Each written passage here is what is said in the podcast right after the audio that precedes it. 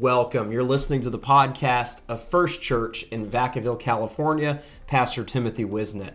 We are so glad and honored that you would join us today, and we pray that this message you're listening to is a blessing to your day. We want to invite you to visit us online at firstchurch.app to get connected with us and learn about our service times. And we hope to see you at a service or a special event sometime soon.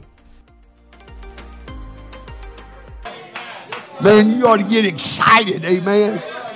Pull down that umbrella of selfishness. Pull down that umbrella of pride and bitterness towards God and addiction and mistrust and immorality and fear and worry, amen. Pull down that Pentecostal tradition. Walk in newness of life. I said, walk in newness of life. Man, I'm persuaded. I like Paul. I'm persuaded. Before that, he even went so far as to say that for the creature shall be delivered from the bondage of this corruption. We got a deliverance day coming. You hear what I'm saying? We got a deliverance day coming. And if it's coming, I want to make sure I'm ready. I want to look to the hills from which cometh my help. I want to lift up my eyes. Amen. I want to have a vertical relationship with God and not a horizontal relationship with this world. I don't want to see what the world can throw at me. I want to see what God's going to give me and what I can give God. That's good. Every time I clap my hands, man, I told y'all earlier, I get revenge on the devil. Every time I shout, I get revenge on the devil. I used to shout in the beer halls and the dance halls and at the ball games, but now I shout in church, amen.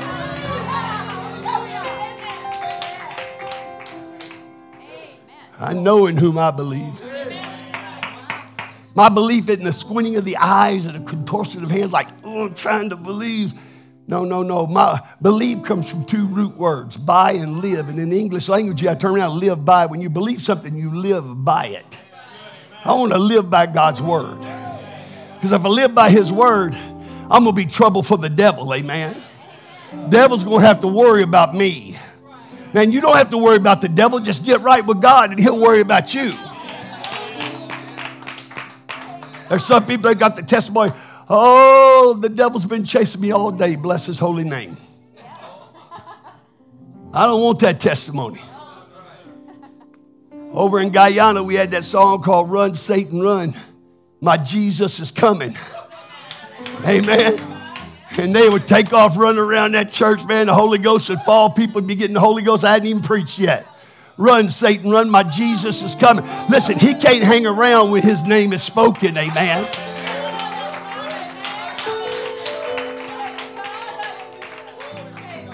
They had a song, Eileen, Eileen, Eileen, Eileen, Eileen. And when they see Eileen, they're leaning on the love of God. They're leaning on the hands of God. They're leaning on Jesus, amen. Then they'd sing higher, higher, higher. And they'd start jumping higher and higher and higher. You know why? Man, that was 100 degrees and 100% humidity. And we were sweating through. Next time I'll bring pictures of what I looked like when I was preaching, standing in a pool of sweat, pants soaked through. But you know what? They just kept jumping, shouting, worshiping. You know why? They don't have anything but God. They don't have a good job. They don't have a college. They don't have an education. But they got Jesus, amen. And when they say they have Jesus, that's all that matters. Got a song called Trouble for the Devil. And all you young people, y'all will get your t-shirts that says Trouble for the Devil. And mean it, amen? Let the devil know I'm trouble for you. When I go to school, if you go to school, I go to school, I'm trouble for you. If I got friends that aren't in church, I'm trouble for you, devil, because I'm going to tell them about who you are. Church, we got to pull down these hindering umbrellas that keep us back from what God has for this church. Amen. And maybe all of you, well, we don't all got hindering umbrellas. No, but if one has one of them big ones, them jumbo ones, it can sure keep some visitor from receiving what they need. Amen. When they come to church, they ought to see somebody on fire. They ought to see somebody that worships God with all their heart, mind, soul, and strength. Amen. Oh, somebody shout, praise the Lord. Man, let God bless you. Let God change you. Man, I'm so excited. I really am. We had a wonderful service at the other campus, and I couldn't wait to get over here to share with y'all what God's doing in my life. And I'm going to preach something different, but I want you to know that this church is on the edge of just blowing this town completely open. When I was in that church and all those young men came in and we got excited about God, man, there wasn't anybody safe. We witnessed to everybody, amen. If we had to buy somebody a hamburger at McDonald's to get them to come to church, we'd do it, amen. I'm here to tell you, friend, that it's time that the church becomes the church. And we shouldn't be anything but the church, amen. We need to contend for the faith. We need to get excited about God. Serve notice on the devil. I said, serve notice on the devil. Amen. Bible says, we're going to skip that first part, sister. Don't worry about that first part. Well, I guess we can go ahead and talk a little bit about it. But the Bible says in 1 Samuel chapter 10, starting with verse number 17 and 22, I'm going to go ahead and skip over it. And what they were wanting a king like the other nations. They wanted to be like the other nations. And so they were telling God, we want a king, we want a king. And so God, he didn't want to give him a king because he knew what was going to happen if he got a king, because then the king was going to, just like all the kings did. Even David messed up. Even Solomon messed up. Amen. And so he was saying, man, you don't really need a king. And we're tired of these judges judging us. You know why? Because they were judging us. And they didn't like to be judged because it's not fun being judged and told that we're doing wrong. And I'm not talking about judging just a person and a saint judging. No. I'm talking about the prophet coming and telling them you're out of the will of God and this is what's going to happen to you. Amen. And so that's where they were at. They were wanting a king. They wanted one just like everybody else. And so verse 19 says, and ye have this day rejected your God. Now notice they rejected your God who himself saved you out of all the adversities and out of tribulation. And ye have said unto him. Now look what God's done for you. They say, you want a king. Now somebody else said, well, I don't want a king. Well, you got King Me sitting on the throne most of the time. Uh-oh, let me back up. I done hit a button. It got quiet when I said that. See, when we're being disobedient to God, we have King Me sitting on the throne. I'll do it my way. I'll do what I want to do, amen? Even Job said that. We say, oh, though he slay me, yet will he trust in the Lord. And we shout because he said that, but the very next verse says, he says, but I will maintain mine own ways before the Lord. I'll do it my way. And you know what happens when the church gets to that place to where they say, oh, man, we're going to trust the Lord with all our heart, but we're going to do it our way. That means that you've lost the anointing. That means there's going to be trouble. There's going to be tribulation. There's going to be problems. God's saying you need to trust him with all your heart and lean not into your own understanding. Amen. Acknowledge him in all your ways. Wow. So they said, man, you said you've rejected your God. You said, nay, but set a king over us. Now, therefore, present yourself before the Lord by your tribes and by your thousands. And when Samuel had caused all the tribes of Israel to come near, the tribe of Benjamin was taken. Now notice what it says. And when he had caused the tribe of Benjamin to come near by their family of Marti, and taken, and Saul the son of Kish was taken. And when they sought him, he couldn't be found. Think about that. Here's the one that's going to become king. But they can't find him. I wonder how many times God sought for us, but he couldn't find us. I wonder how many times God was going to use us, but he couldn't find us. Notice that they sought the son of Kish was taken, whom they sought, and he could not be found. Listen, it's real close now. Therefore, they inquired of the Lord. God, we can't find him. They inquired of the Lord. Lord, where's this guy at? He's going to be our king. Man, do you think you'd want him to be your king now? You really ain't now. It said, therefore, they inquired of the Lord further, if the man should yet come thither. And the Lord answered, behold, he hath hid himself among the stuff. See, that's what our problem is. The reason we don't have the revival we need to have is because too many of us hide behind the stuff. I walked into an army surplus store one time, and it had a big old box that said danger, dynamite, explosives all over it. And I said, wow, man. And when I opened it up, it was a gas mask. It was a ammo belt, and it was a couple other little military things in it. It wasn't anything explosive. It was just a bunch of paraphernalia. And see, what happens is when you don't trust God with all your heart and you come to church and hide behind the stuff, all you are is a bunch of religious paraphernalia. There's nothing explosive. There's nothing that can ignite a service. But we need people that know how to stand up and clap their hands and worship God. We need to have people that know how to run. Why? I don't want to be paraphernalia. I want to have the power of God in my life. Let's give the Lord a hand clap of praise. Woo! Oh, he tolobo so tolobo ha. My.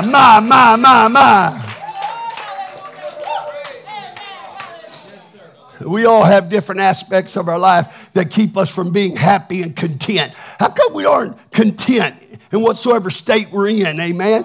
How come we struggle with where we're at? How come we're never satisfied? Because we have allowed ourselves to come nothing but a bunch of spiritual paraphernalia. We know how to clap our hands. We know how to worship God. We know how to sing, but we don't know why we're doing it. We've lost our why. We lost why we worship God. Why? Because he's King of Kings and Lord of Lords. It isn't for me to get a little feeling. It's not for me to just kind of jump and juke and shout. It's because he's God. And I'm not, amen. It's because he answers prayers that I can't. It's because I know who he is. He's God Almighty. Somebody shout, praise the Lord. Man, baggage comes in many variations, man. And the hindering umbrella keep you back from God.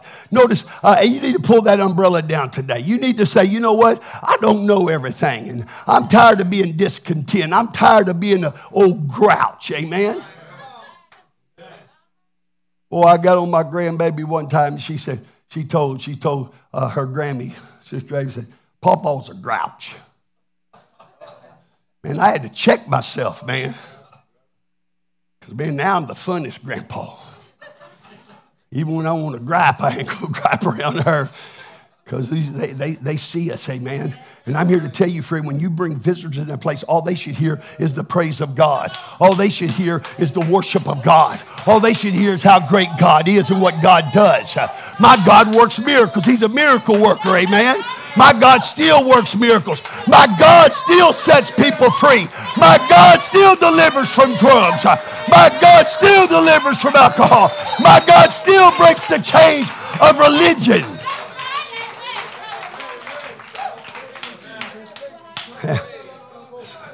So just like I pulled down that umbrella, some of us need to pull down the umbrella today. Notice what Isaiah 46:8 says. Show yourself men. Renounce the childishness of idolatry. Notice, show yourself. You know what? It's time we show ourselves men. They've tried to take away masculinity, but they shouldn't be able to take it away from the church. The men ought to be able to stand up. The men ought to be the ones leading in worship. It's easy when you see a woman pray.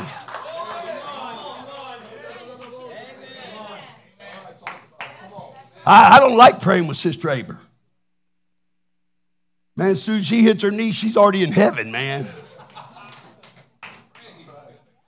And I'm just trying to get there. I'm trying to get to that first stage, getting rid of myself, you know. I took her to shoot a gun and for carrying and took her to the range. She ain't never shot a pistol in her life, and she put all rounds right in the chest of that target. Somebody said, what'd you do, brother? I said, I do the dishes every time she tells me to now.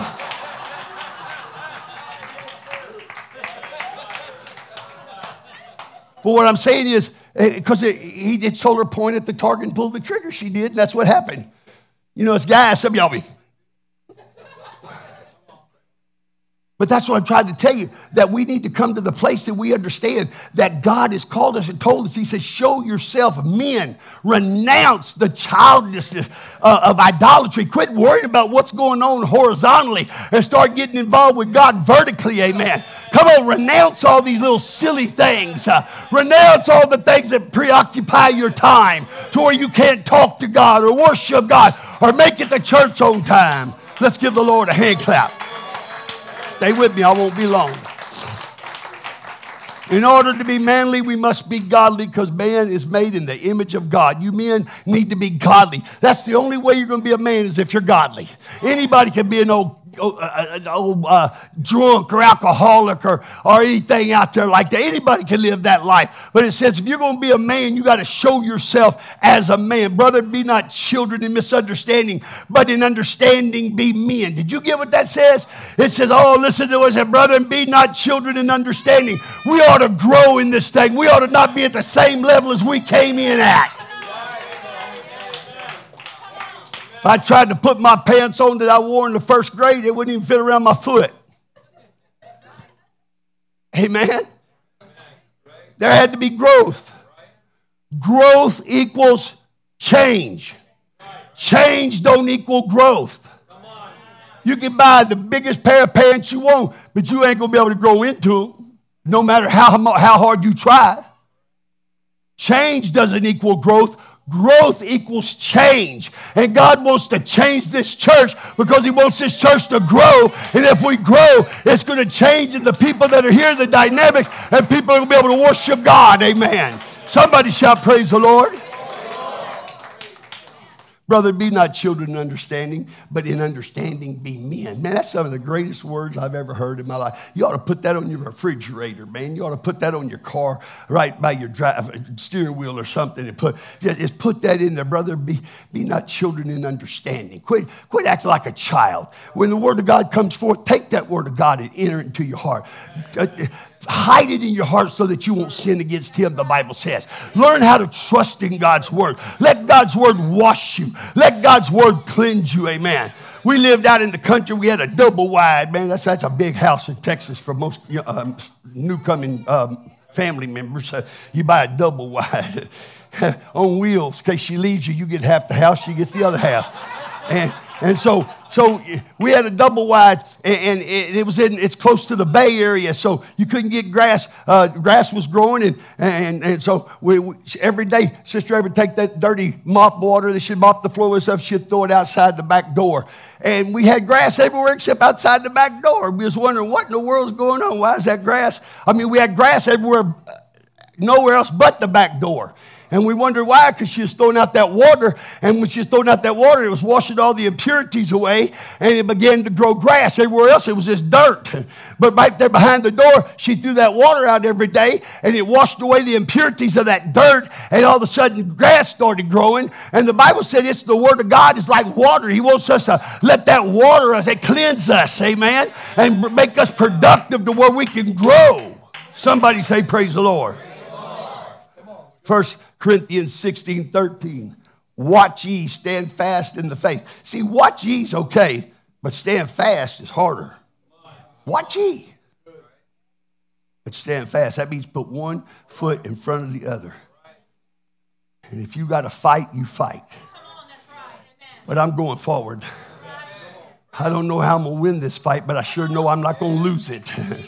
I don't know how God's going to take me through it, but I know one thing. He's going to get me to the other side, amen? So the Bible says, watch, stand fast in the faith, be brave like men, and be strong. Man, we need some strong men. We need to teach these young people how to be strong. They need to learn how to mow a yard. They need to know how to do things around the house, amen? They need to know how to come to the church on work day and work with the men and learn how to do what men do, amen? It's time we raise this next generation to get ready to fight this battle, because the battle's coming faster than you think, amen? It's almost here. Let's give the Lord a hand clap of praise.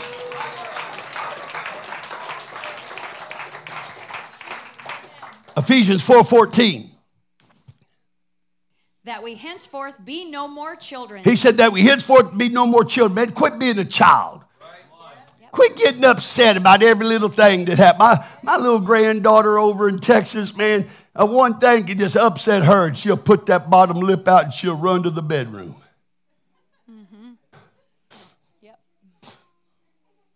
Well, she's a child. Yep. Amen.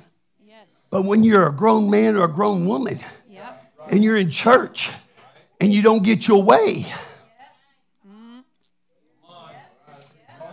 and your bottom lip comes out, you think you got to talk to somebody about it. Ooh. You know, I assisted Pastor Blizzard for how many years in Las Vegas? 13 years in Las Vegas, and not one church member ever came to me and told me any kind of bad things about anybody, because they knew I wouldn't put up with it. See, when people know that you won't put up with gossip because you're not a child, that you don't have to hear about gossip, I'm going to worship God, amen, and God to take care of anything that needs to be taken care of in the church. After all, it's His church. It's not my church. It's His church, amen. That you henceforth be no more children tossed to and fro. Yep. And carried about with every wind of doctrine. Man, there's some people, they come to church and they're having a good time till somebody hurts their little feelings, and they're tossed to and fro by every wind of doctrine. They'll blow into another church and they'll stay there a while. They'll go into another church. In Texas, we have church hoppers, and we don't say, oh, this church is having revival. No, we call it swelling. This church got swelling going on. In other words, some people came from another church and entered that one, and it swole up. But after the swelling goes down, they're back the same they were, because they'll go somewhere else again, amen. My God called me here. My God brought me here. My God called me to be a saint here. My God told me to be the foundation here, and He told me to be like a man. He told me not to be tossed to and fro, no more children tossed to and fro and carried about with every wind of doctrine by the what? Sleight of men. Quit listening to what man has to say. Man doesn't have an answer to anything. All these scientists out there, they know everything except how to cure a common cold. Man, they can flip a switch and light comes on. They can send a spaceship to the moon. They can do all. They can't even cure common cold, but they're going to tell us everything. Man, when you cure that common cold, come talk to me, Mr. Scientist. Amen.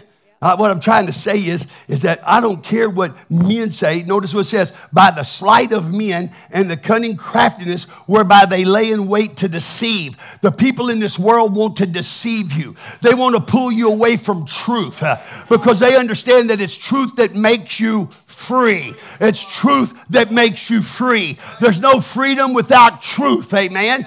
The Bible says that you're going to believe a lie and be damned, the Bible says, because you don't have a love for the truth. But the Bible says when you have a love for the truth, He's going to make you free. Ever learning but never able to come to the knowledge of the truth, He said that they're going to fall by the wayside. I want to know truth. That's why Jesus stood up and said, I'm the way, the truth, and the life.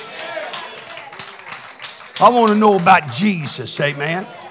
Somebody say amen. I want to know about Jesus. It's time to show yourself men. It was God that said, I'm God and there's none else. I'm God and there's none like me. So if there's none like Him, why do I look anywhere else? Amen? Why do I look for something else? Man, I had cancer, and the doctor's telling me, man, he gave up, man. There was no hope for me. Well, that's because he's a man. And he could deceive me. And when I say deceive, you don't get what I'm saying wrong. I took chemo, but he was the one that's told me it's the only hope I had was chemo. The only hope I had was do this and have do that. And let me tell you something. Don't you ever say, I'll never take chemo, until the doctor looks at you in the eye and tells you you got cancer. You don't know what you're going to do. But after he tells you is when you got to make up your mind. But I did chemo 4 cycles, and it took my immune system, and I almost died 9 days in isolation. And so I began to understand that it's not about what they can do. They can only do so much. They only got so much knowledge, and it stops right there. But, oh, they found a new black hole. They found a new universe. It ain't new. It's been there all along. God put it there a long time ago, amen. Don't say you found something new. Amen. It ain't new to you, but it's not new to God. Oh, I wish you'd understand that, man. You know what? When you get healed of something, it's new to you, but it's not new to God. He's healed many of people. And the ones He doesn't heal, He gives grace. It's sufficient, amen. He's going to touch them and bless them, and He's going to let them know He's the King of Kings and Lord of Lords. He said, I'm God and there's none else. I'm God and there's none like me. There's not any close to me. There's not. I was in Taiwan and I went into one of those idol shops where they were making an idol. And I watched the lady as she carved the ear out of this wooden idol. And I watched her as she began to paint the eyes. And she got the idol ready. And they would put the idol on this little pad, and it'd have two big old sticks on each side. And there'd be four people, one on each side, front and back. And they would walk through the city as the music's playing. And they would bounce it. And on that little deal, that idol would be, it looked like that idol was moving. And everybody would be shouting. And they would be dancing in the streets. And they'd be doing all kinds of vulgar things all over the place. And they're rocking that idol. They're rocking that idol. And it's moving. That's only, but I'm going to tell you something. The Bible says that they have eyes that can't see. They have ears that can't hear. They're not going to be able to deliver you when the time comes. Amen. That's what the Bible says in the book of Isaiah chapter 46, he said, the enemy's coming. What do we do? They said, grab the idols. Let's go.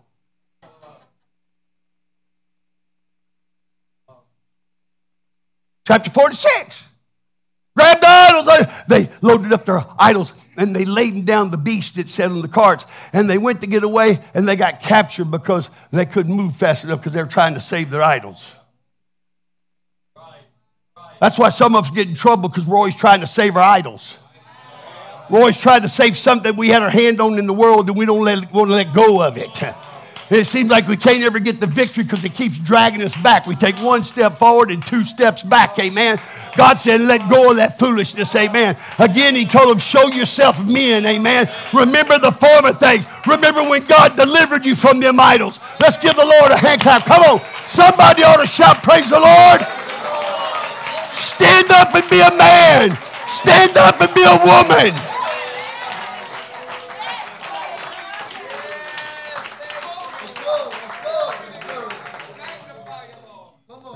Let me hurry. Joshua chapter 12, starting with verse number 7. Listen to what it says. I want you to listen real close. Now, before we start this, everybody raise your right hand. Come on, everybody raise it. If you're left-handed, raise your left hand. I want you to squeeze it as tight as you can. Squeeze it as tight as you can. Now squeeze it tighter. Every one of y'all squeezed it tighter. I asked you to squeeze it as tight as you could, and you thought you were squeezing it as tight as you could, but when I provoked you to squeeze it a little tighter, you did squeeze it a little tighter. And that's the problem is we come to God, and we think we're worshiping God okay, but we can always do better, amen?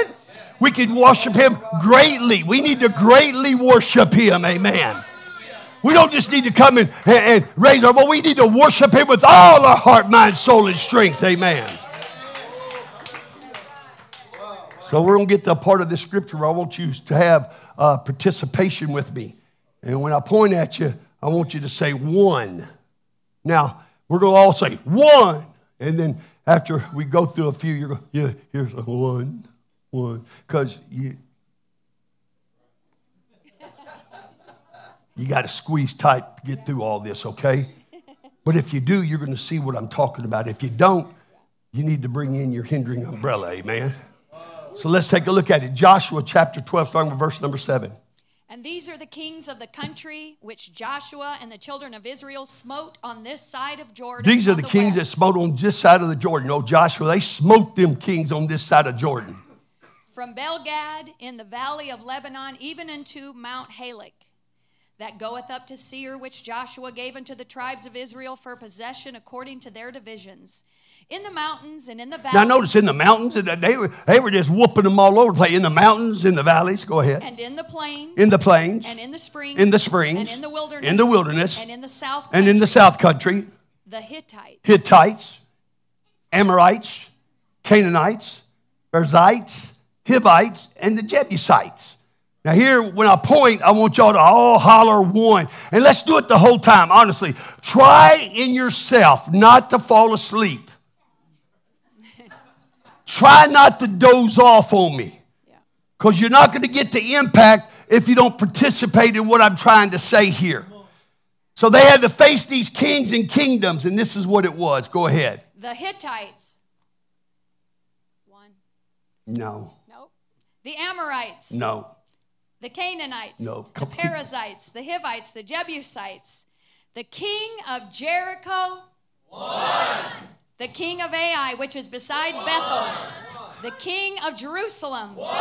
The king of Hebron. One. The king of Jarmuth. One. The king of Lachish. One. The king of Eglon. One. The king of Gezer. One. The king of Debir. One. The king of Jeter. One. The king of Hormah. One. The king of Arad. One. The king of Libnah. One. The king of Adullam. One. The king of Makeda. One. The king of Bethel. One. The king of Tapua. One. The king of Hefer. One. The king of Aphek. One. The king of Lasharon. One. The king of Maiden. One. The king of Hazor. One. The king of Shimron Moron. One. The king of Ashef. One. The king of Tanakh. One. The king of Megiddo. One. The king of Kadesh. One. The king of Jokneam. One.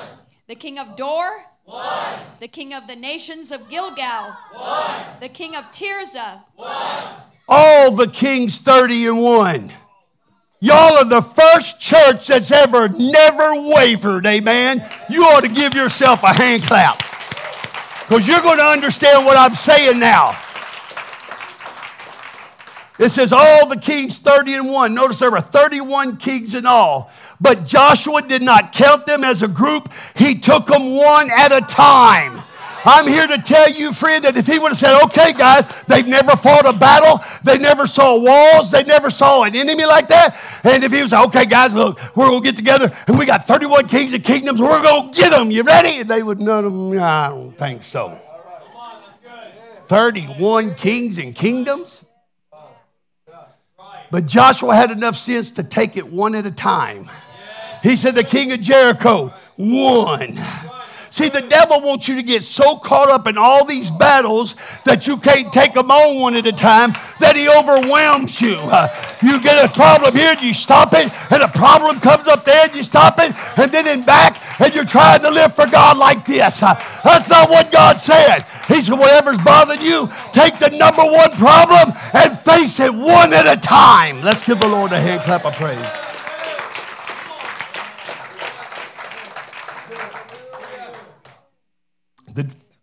The devil does try to get you to see all your problems at one time.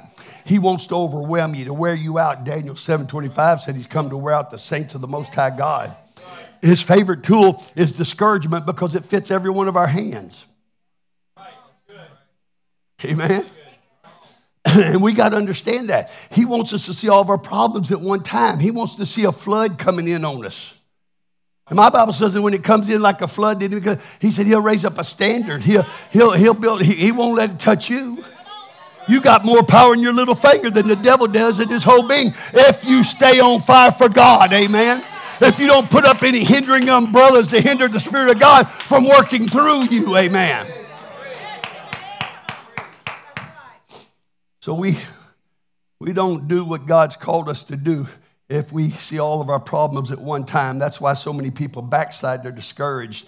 They feel they have no hope. Everything's caving in on them at one time, and they can't hardly breathe. And you'll hear people say, man, I got enough on my plate, man. I don't know about you, but I've never had enough on my plate. You know, obvious.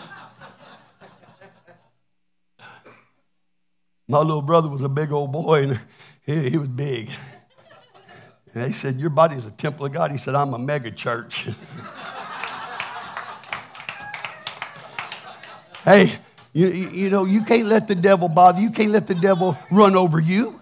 He don't have any power. The only power he has is what you give him. And if you don't give him power, he don't have any power. Get thee behind me, Satan. Amen. So I want to preach for a little while. It's time to go through what you're going through now. When I was teaching, I talked about this a little bit, but I want to really dig into it now. There was a little boy with he had a baseball bat, and he went into his backyard, and his mom was washing the dishes, and the window was right to the back door, and she saw her little old boy walk out there, and he had a glove, and he had a ball, and he had a bat. And he walked out there, and he grabbed that ball and that bat, and he said, ladies and gentlemen, the greatest home run hitter in the world. And he threw the ball up, and he swung, and he missed it. And when he missed it, his mom started driving him. I better go out. I know he's going to be disappointed. And I know he's going to. That's why mamas are. I'm going to go out there and home. And then all of a sudden she heard him say, strike one. And he says, ladies and gentlemen, the greatest batter in the world. And he threw that ball up that second time, and he swung as hard as he could, and he missed it. And she said, oh, I know now. I know he's going to be upset. And he said, ladies and gentlemen, strike two. And then he picked that ball back up and said, ladies and gentlemen, the greatest home run hitter in the world. And he threw that ball up that third time, and when he swung, he missed, and he dropped that bat. And his mom said, I'm going to go out there. I know he's going to be disappointed now. And by the time she took two steps, he said, ladies and gentlemen, you just saw the greatest pitcher in the world.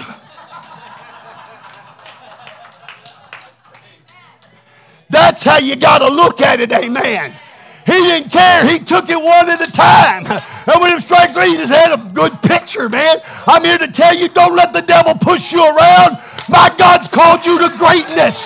He's called this church to greatness. He didn't stop and cry. He didn't stop and go, oh, Mom, no. That's what we got to do as saints. Each of you need to stop talking about the situation you're going through and decide the day you're going to get to the other side. Whatever situation you're faced with, you might as well go ahead and look at it and say, you coming down today. I'm going forward, amen. I'm not going to have this in my life anymore. I'm giving it to God today, amen. Time to go through what you're going through. Don't expect your present temporary situation as your future permanent one. I don't have any permanent situations in my life except that I'm going to heaven, amen. Everything I face on a daily basis, it's temporary, because after the day's over, another day's going to begin. But I'm going to tell you, when I get to heaven, there's going to be day, night, nothing, amen. I'm just going to worship God. And God's trying to show us. God's trying to give us something that's real. 2 Corinthians chapter 4, verse 17. For our light affliction. For our light affliction. Which is but for a moment. See, this is Paul talking. He said, for our light afflictions, which are but for a moment. Now, if you knew what he was talking about there, if you really read the story of what Paul's life was as a preacher, you'd say, how can he say that? He said, for our light afflictions, which are but for a moment, what do they do? It works for us. It works for us. A far more exceeding. And eternal weight of glory. An eternal weight of glory. Amen? Amen. It's working for us. These light afflictions that come our way, that we think devastate us. These light afflictions that cause us to stumble, or cause us to get bitter, or cause us to have a grudge, or cause us to miss church. All these light afflictions are but for a moment. Yeah. And if you really know God, you know that they work for you. Amen? Amen. They work for you a more exceeding and eternal weight of glory. Yeah. Now, here's what Paul called light afflictions. 2 Corinthians chapter 11, starting with verse 22. Listen to what he called light afflictions. Are they Hebrews? So am I. Are they Israelites? So am I. Are they the seed of Abraham? So am I. Are they ministers of Christ? I speak as a fool. I am more. Now, when I point at you, I want you to say light affliction just like you did on the other one. Group participation, okay? Mm-hmm. Paul said these are light afflictions. Yep. And this is what he called light afflictions. Now, when I point at you, you say light affliction as loud as you can. In labors more abundant. In stripes above measure. In prisons more frequent. In death oft. Of the Jews 5 times received I 40 stripes, save one. Thrice was I beaten with rods. Once was I stoned. Thrice I suffered shipwreck. A day and a night I have been in the deep. In journeyings often. In perils of water. In perils of robbers. In perils by my own countrymen. In perils by the heathen. In perils in the city. In perils in the wilderness. In perils in the sea. In perils among false brethren. In weariness. In painfulness. In watchings often. In hunger. In thirst. In fastings often. In cold. In nakedness. And he said, besides these things which are without, that which cometh upon me daily, the care of the churches. He said, all these things he called light affliction. He said, besides all these little things from without, these light afflictions, I still got to take care of the church. What I'm trying to tell you is, if you're going through something, you need to get through it, because God's taking you there for a reason. It's a light affliction. Get up and take care of the church. Let's give the Lord a hand clap of praise. Woo! Somebody shout praise the Lord. He said, I don't care. When he was floating out there on that piece of wood, he was probably saying, man, there's a church I need to write. There's a church I need to take care of. He said, no matter what it was, light afflictions, I'm here to tell you when you leave this church and you're going through something, all you got to do is say to God, I want to thank you for them light afflictions, but I'm going to take care of the church. I'm going to come and worship. I'm going to come and pray. I'm not going to have pastor wondering where I am in the middle of a service, but he's going to see me there on fire for God, worshiping God, because I'm going to go through what I'm going through. I'm going to get to the other side. So despite your current circumstances, make up your mind to get on with your life and fulfill your purpose. God wants us to come through whatever situation we may face in life. Don't be moved by what you see, because we walk by faith right through and right out of our present situation. Amen. I'm walking by faith. I said I'm walking by faith. I'm not walking by sight. I'm not walking by what I see. When that doctor said, when I was in isolation, he said, you're going to need to take more chemo. I said, no, I'm not taking any more chemo. I believe that God spoke to me and said he was going to heal me. And he said, no, I wasn't walking by sight. I wasn't walking by what he was saying. I was walking by faith, amen. I knew it was time. You might not live much longer. Well, then why do I want to be sick the rest of the time that I'm alive? That's what my thinking was, amen. And that's when I knew that God talked to me. It's time to go through what you're going through. And that's when pastor called me, not knowing what God had told me, and he said, I feel like God wants you to quit taking the chemo, amen. That was confirmation. You know why? Because God was showing me that he's in charge, and even though I was in isolation, even though I had cancer, in my heart, I was to the other side. In my mind, I was to the other side. I wasn't sitting in that hospital room anymore, a cancer patient. I was a child of God, and these light afflictions were but for a moment. Come on, let's give the Lord a hand clap of praise. Woo! Man, God's so good to us. 1 Peter 1:5-6. Who are kept by the power of God. Wait a second, we're kept by what? The power of God. I want you to get that. You're kept by the power of God. You're not kept by somebody. You're not kept by just any old body. You're kept by the power of God. You've got the power of God keeping you. And if the power of God's keeping you, that means nobody can touch you. That's why the Bible says no man can pluck you out of the hand. Nobody can pluck you out of God's hand, because God's got his hand on you. Go ahead. Who are kept by the power of God through faith unto salvation, ready to be revealed in the last time. God's fixing to reveal it. He's fixing to pull the curtain back, amen? Mm-hmm. Wherein you greatly rejoice. Woo! Wherein you greatly rejoice. That's why when you come to church, it's greatly rejoice. Don't just rejoice, greatly rejoice, amen? Yes. I can't jump as high as I used to, but I can sure jump a little bit. At least I can get toe exercises in. My little man, boy, he was a jumping a while ago, and I said, boy, if I could just get as high as he was. But we got to greatly rejoice. It says, and where you greatly rejoice, though, now for what? Now for a season. See, greatly rejoice. When everything's going great, rejoice. Man, when everything's going good, rejoice. When everything's just right, rejoice. When everything's on a high, rejoice. What's it say? Though now for a season, if need be, you are in heaviness. Wait. Let's go back there. For a season, yep. If need be. God sees you jumping. He sees you on that mountaintop. Man, on top of that mountain, there's nothing there but you and God.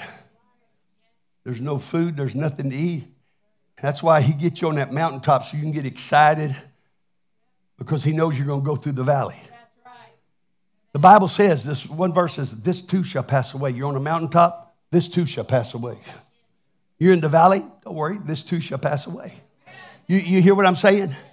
And see, that's what he's telling us here. He says that if need be, if God needs to make an adjustment, if God needs to give me a little light affliction for a season, if God needs to kind of take a little bit of pride out of me, he sees me getting a little too proud, or if I look and judge somebody, God might, if need be, for a season.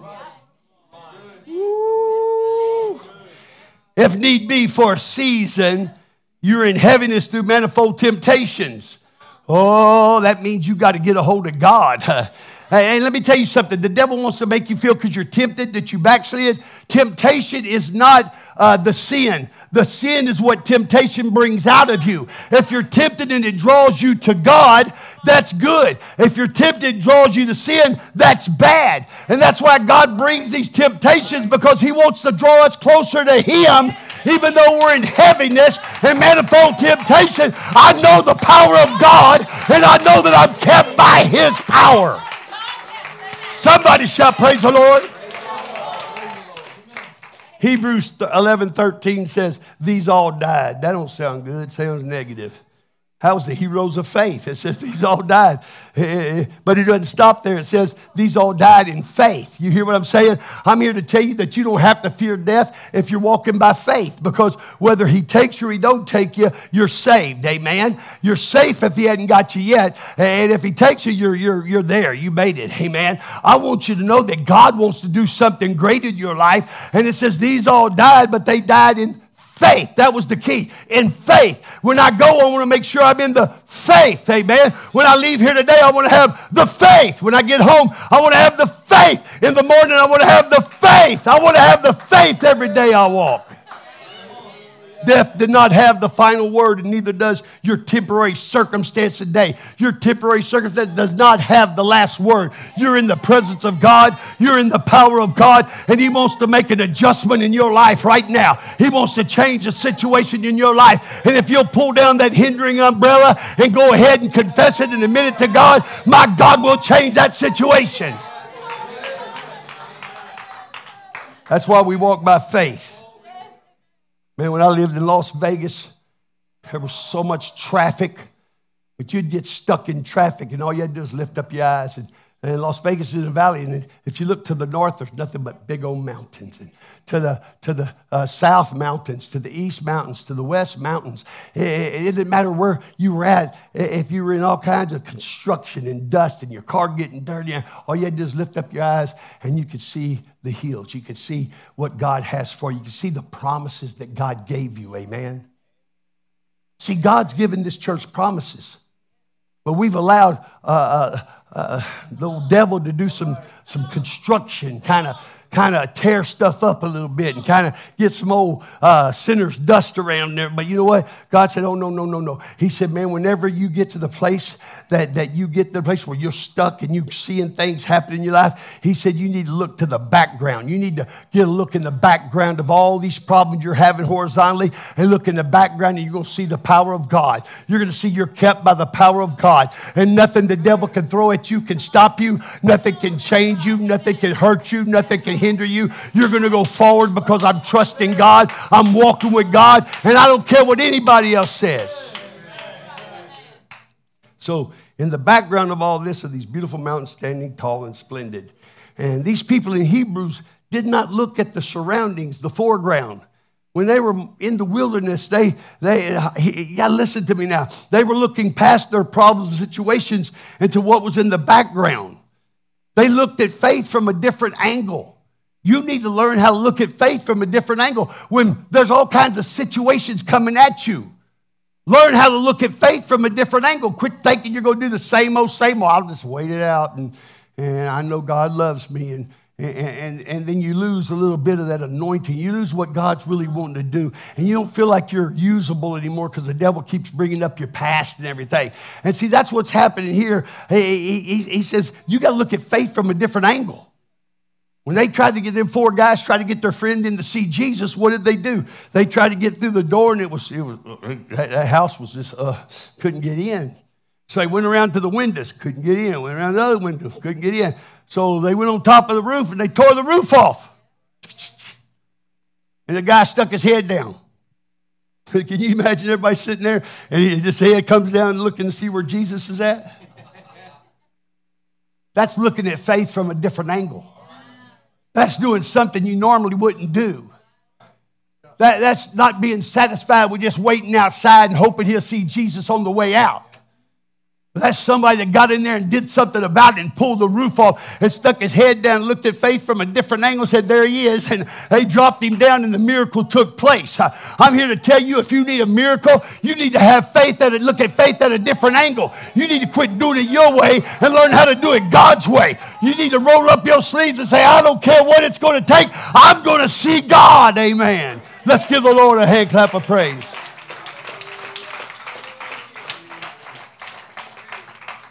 I'm almost through. You need to change your story. Begin to declare, I've had enough. That's what your first thing you do. I had enough. That's how it was when I was in isolation. I've had enough of this. I've had enough of it. I don't want this anymore, God.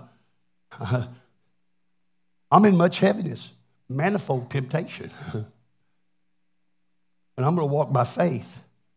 I'm going to believe you, God, because the doctor said there's no hope.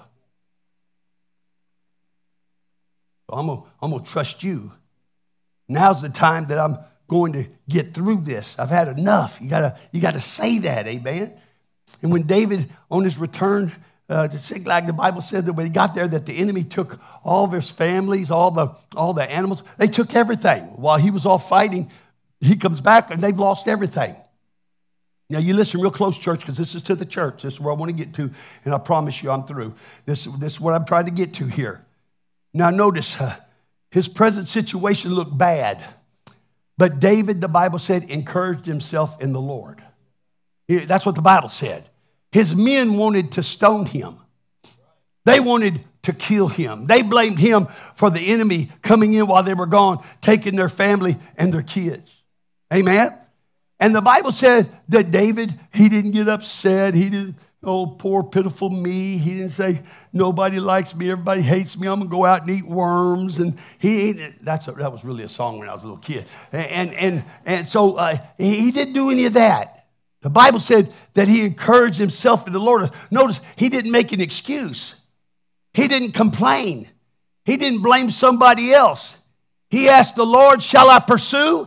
And the Lord said, pursue. Some of you, God's given you a dream and you've let that dream die. You've let the devil bury that dream is what you've done. And you've let the devil just cover it over. And it's been a long time since you've had your dream. And you knock the dust off and look at it. And you need to take the dust and look, knock it off and look at it and say, God, shall I pursue that dream? And God said, pursue. Yes. That's what he told David. Shall I pursue? God said, well, you know what? You hadn't really been doing very well. You know, these guys are pretty upset right now, and I don't even know if they're going to go with you. He didn't even care if they were going with him or not. David asked one thing. I'm walking by faith. That's right. I'm taking control of the circumstance. Now, God, shall I pursue? And the Lord said, pursue.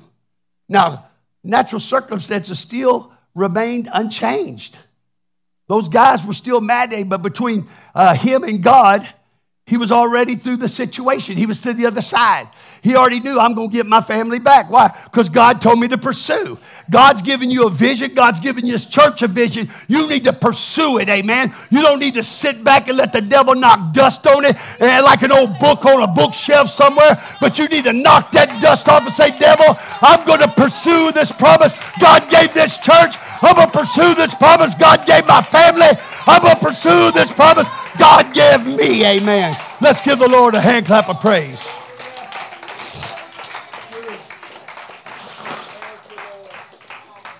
Notice Psalms 121:1.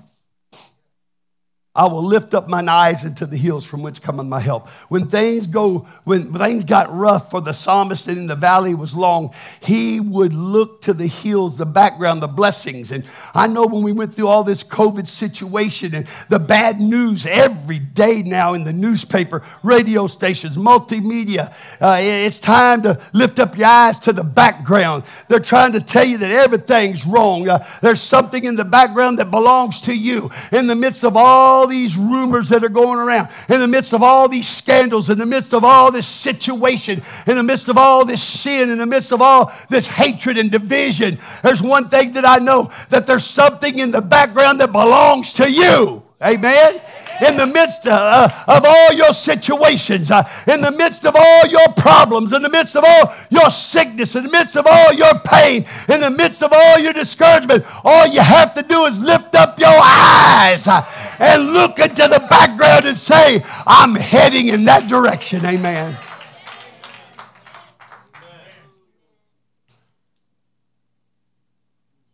Man, if you could ever understand what's in the background in your life. Think about all the promises that have been given this church since you've been coming here. That's what's in the background. But you've been caught up in the foreground. Been caught up in drama and situations and bitterness and discouragement and your mind's troubled. Your mind should never be troubled. He hasn't given us a spirit of fear, but of a sound mind. He's given us a sound mind. Amen.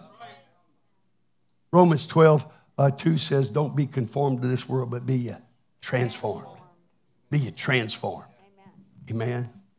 You see, it's the devil who tells you that we will never be victorious. It's the devil that says this church will never get bigger than what it is. It's the devil that says there's not going to be another building. Y'all might as well get used to it. That will never, never change until you go through what you're going through. Until you say, you know what, God, I'm already to the other side. I'm already looking at another church. I'm already praying for another church. I'm already praying for more people to come in. I'm praying that if we got to go to 2 services on Sunday, I'll do 2 services on Sunday. It don't matter what it's going to take, God. But my mind's made up. I'm already to the other side. This church shall grow because I see a promise in the background of all of what's going on here. I see a promise, amen. When the gas prices rise up, I see a promise, amen.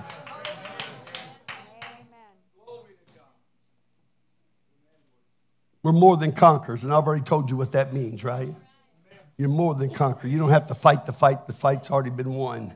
1 Corinthians 10:13 says, there hath no temptation taken you. There's no temptation that's taken you. But such as is common to man. It's common to man. Everybody's been tempted the same way you are. But God. I like that, but God. See, I like that. That word but takes you from a positive to a negative or a negative to the positive. So he's talking here and he says, there hath no temptation taken you, but such is common to man. Now notice what he says, but. Now that was negative, but God is faithful. See, that's what you got to understand. God is faithful. You understand what I'm talking about? God is faithful. It don't matter what you're going through, God's faithful. It don't matter what anybody else says, God's faithful. It doesn't matter what the doctor says, God's faithful. It doesn't matter what mom and dad said, God's faithful. It doesn't matter what this world says. God is faithful. Let's give the Lord a hand clap of praise. Somebody shout praise the Lord. Hallelujah. Yes, he is. Amen. Here we are. Caleb with the rest of Israel in the wilderness, and this where we got to bring it down. Now, I know I've already told you all that, but I got my second wind. I'm the one standing. Amen. Bible days, the preacher sat and the people stood. How'd y'all like that? Amen. But notice, Caleb was with the rest of Israel in the wilderness. Do we agree? He was with the rest of the people in the wilderness, yet he was not conformed to their mentality. He refused to be. Let me tell you something. This world's getting worse. And there's going to be people, there's going to be churches that are going to conform to the mentality of this world. They just don't see any hope. They don't see any way out. So they just cave in. They get rid of their doctrine. They get rid of everything. Amen? But God's trying to show us something right here. Notice what he's saying here. That Caleb was not conformed to their mentality. There's always a present situation. And then there's the background, the promise. Anytime there's a situation that comes up in your life, just don't even pay it attention. Look to the background and say, well, I know there's a situation there, but I know that I got a promise. God's giving me a promise. Amen. And when he gives me a promise, he said he'll never leave me nor forsake me. That's good enough for me. Amen. There's always a present situation, but in the background there's a promise. Notice Numbers 32, verse number 12. It said that Caleb wholly followed the Lord. That word wholly is like with all of his being. It's not H-O-L-Y, it's W-H-O-L-L-Y. Wholly followed, Caleb wholly followed. But he's in the wilderness with everybody else. He's walking in the wilderness for 40 years, but he wholly followed the Lord. It doesn't say everybody else wholly followed the Lord. It said that Caleb wholly followed the Lord, okay? Deuteronomy 1:36 says, Moses said God gave the mountain to Caleb because he wholly followed the Lord. That's what Deuteronomy 1:36 says. Because you wholly followed the Lord, he said, I'm going to give you that mountain, Caleb. I've got news for you. There's some of you that got promises in the background that you will not take. You cannot do it until you take it, amen. You got to say that belongs to me. And if it belongs to me and God gave it to me, nothing can stop me from getting it, amen. So Moses gave it to him because he wholly followed the Lord. Now look at Joshua 14, 7 through 12. Notice what it says. 40 years old was I. He said, I was 40 years old. When Moses, the servant of the Lord, sent me from Kadesh Barnea. He said, when Moses sent me, I was 40 years old when Moses sent me. Go ahead. To spy out the land. So he was a 40 years old man. Boy, he was there. He had it, man. He was macho man. Spying out the land, boy. He was a man. He was a man's man. So he sends him out there and he's spying out the land. Go ahead. And I brought him word again as it was in my heart. He said, I brought him word again as it is in my heart. Nevertheless. My brethren that went up with me. He said, nevertheless, my brothers that went up with me. Now, Caleb said he went and he saw and he brought back and told him what he saw. Mm-hmm. Amen? Yep. Nevertheless, his brothers that went with him did what? They made the heart of the people melt. But I wholly followed the Lord. He said, the others made the heart of the people melt because of their report, but I wholly followed the Lord. Amen. Go ahead.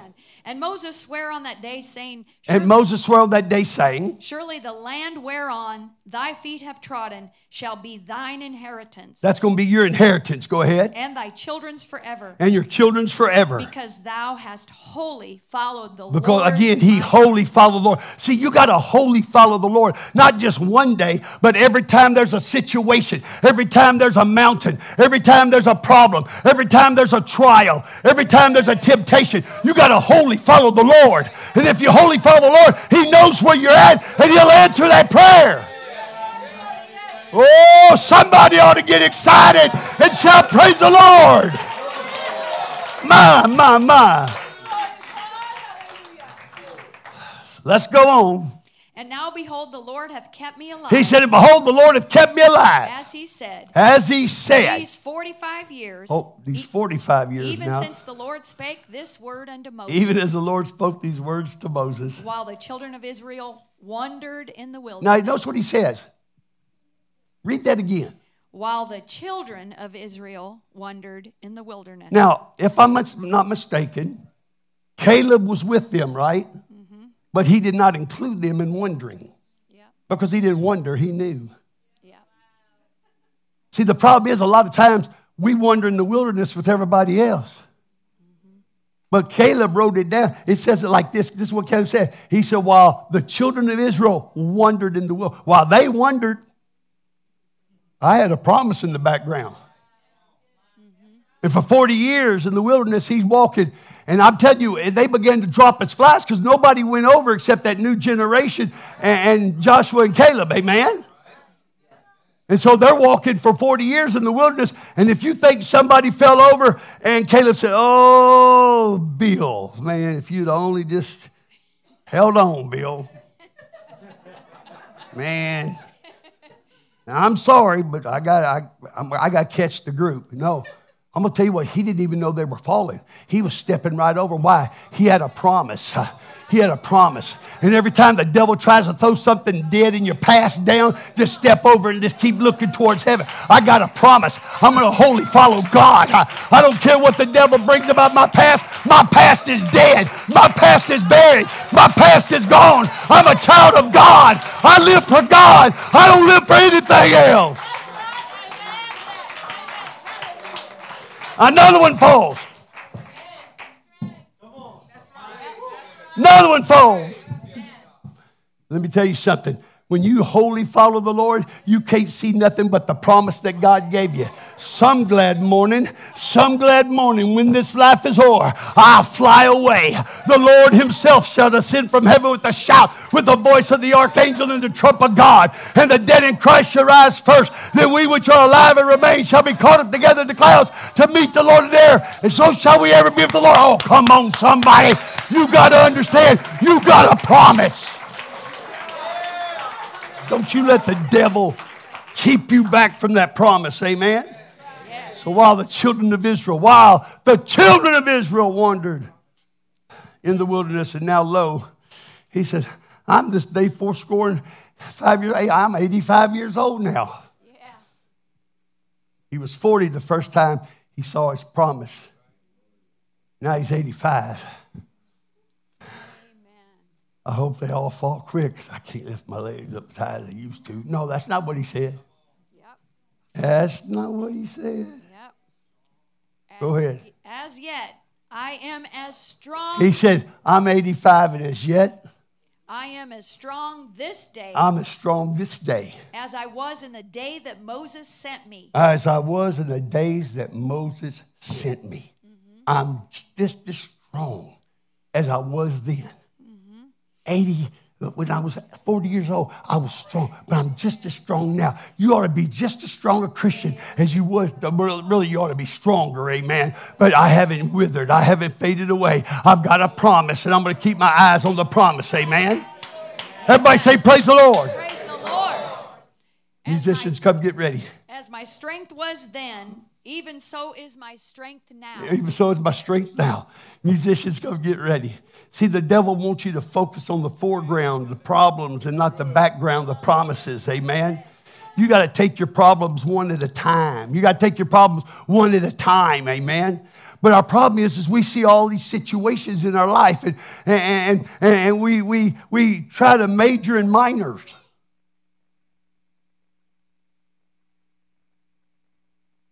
Man, there was this guy, he had a chicken farm. He had thousands of chickens. He raised chickens. One day a flood came, and when the flood came, it started to flood out his chicken farm, and he'd grab two chickens, and he'd take it back up the hill and drop two off, come back down to the end of the valley, pick up two more chickens, run. He lost half his chicken farm. And he was so disappointed. He was so discouraged, lost half of his wealth, half of his farm, and he didn't know what to do. He was just so discouraged. And he said, well, I'm going to work real hard. I'm going to build it back up. And he built it back up to where it's even bigger than it was the year before. And when you know, about the same time, another storm came. And he found himself running down the mountain, grabbing two chickens, picking them up the hill, dropping them off, running back down the hill, picking up two chickens. And he lost 3/4 of his farm this time. He was so discouraged. He was so beat down. He was so frustrated. Disappointment set in. Even bitterness started to creep in. His wife was in the kitchen. She was kneading some dough. She was going to make some bread, and she was getting with that old dough. She was getting with it. And he walked in all sweaty and dirty, and he had his work gloves, and he threw them on the table, and he threw them down, and he sat down. He says, that's it. I quit. I quit. I can't do this anymore. I quit. What can I do? And his wife just kept kneading dough, said, buy ducks. Some of y'all ain't caught it yet, have you? See, that's the problem. We become so Pentecostalized, we keep trying to save our chickens. We keep trying to say what we want to do and how we want to do it, instead of letting God do it, instead of changing the situation around, instead of buying ducks, try something different, amen? If it's not working, why do you keep holding on to it? That's why Caleb said, I wholly followed the Lord. I wholly followed the Lord. And 45 years later, I'm just as strong now as I was then. And you need to quit trying to save your chickens.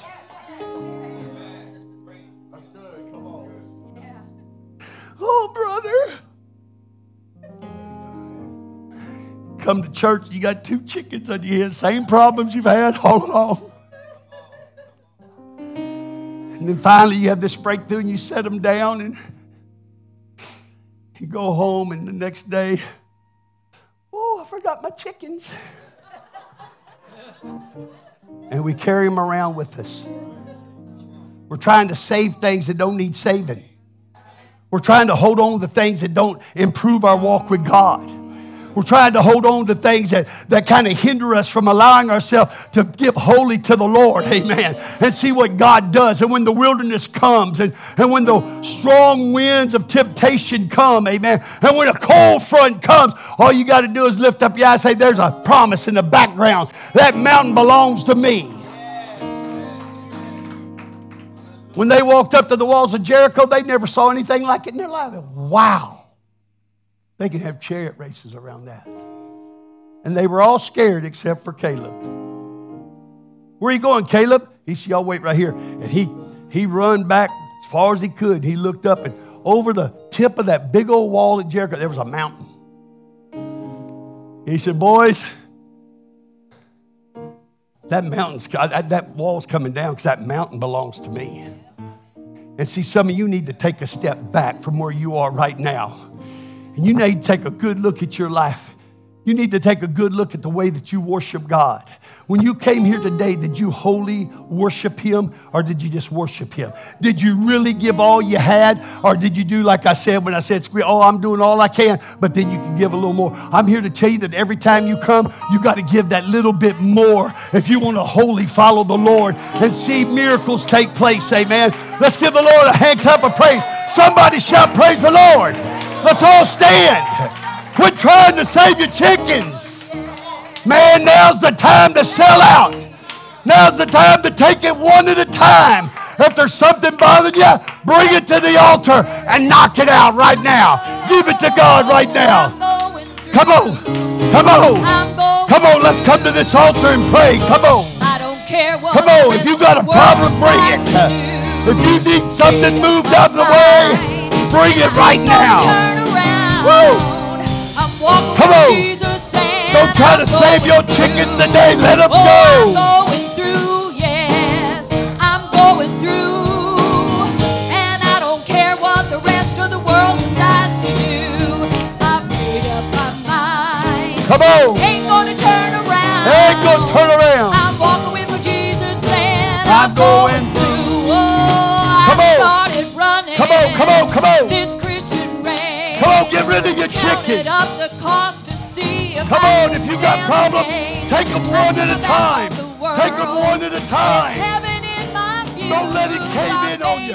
Don't let the devil push you around. Oh, I'm going through. Thanks again for joining us for this podcast. It's such an honor that we could have you, and we pray you were blessed by the word today. We want to stay connected with you, and so give us a follow on our social media pages on Facebook or Instagram. You can find all of those on our website at firstchurch.app. You can also stay connected with us through that website, and you can download it as an app on your phone from there. And so until the next time, we pray you're blessed. Have a great week in Jesus' name.